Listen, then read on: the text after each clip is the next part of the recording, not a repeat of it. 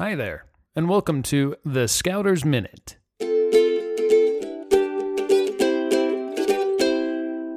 This week's Scouters Minute is brought to you by CountryMeats.com. Start your next fundraiser for your pack or troop in three easy steps. First, pick your flavors and place your order.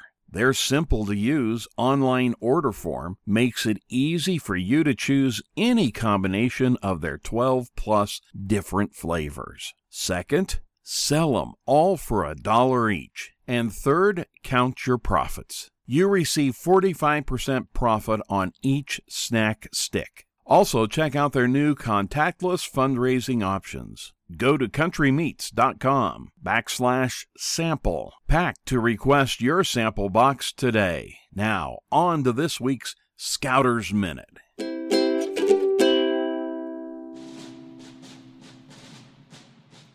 Imagine, if you will, the sounds of burning buildings.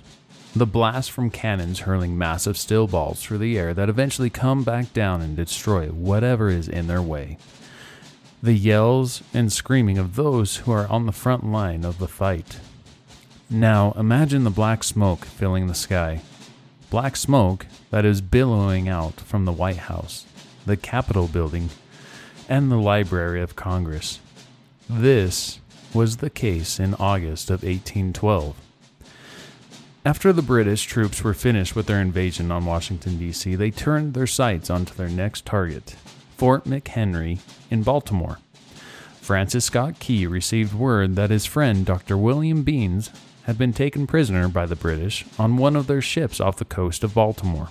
In an effort to negotiate the release of his friend, Francis Scott Key found himself also stuck on the same ship eight miles off the coast from Fort McHenry, as both he and Beanes were not allowed to leave until the battle against the fort was over, as they both now had knowledge of the attack the British had planned against Fort McHenry. With a front row seat of the battle, Francis Scott Key watched as the British fired upon the fort. Quote, it seemed as though Mother Earth had opened and was vomiting shot and shell in a sheet of fire and brimstone. The battle raged all night, as red was erupting in the sky. Key was sure that all would be lost for the fort, as the scale of the battle was highly in favor of the British. But when the dawn's early light came and the smoke cleared, he saw the American flag still standing strong. While still being held captive on the ship, Key wrote his thoughts on paper.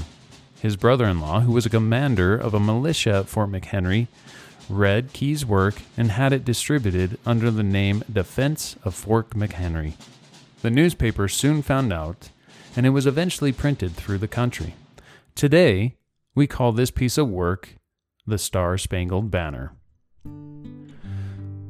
Oh, say, can you see, by the dawn's early light, what so proudly we hailed at the twilight's last gleaming, whose broad stripes and bright stars through the perilous fight, o'er the ramparts we'd watched, were so gallantly streaming. And the rocket's red glare, the bombs bursting in air, gave proof through the night that our flag was still there. Oh, say, does that star spangled banner yet wave o'er the land of the free and the home of the brave?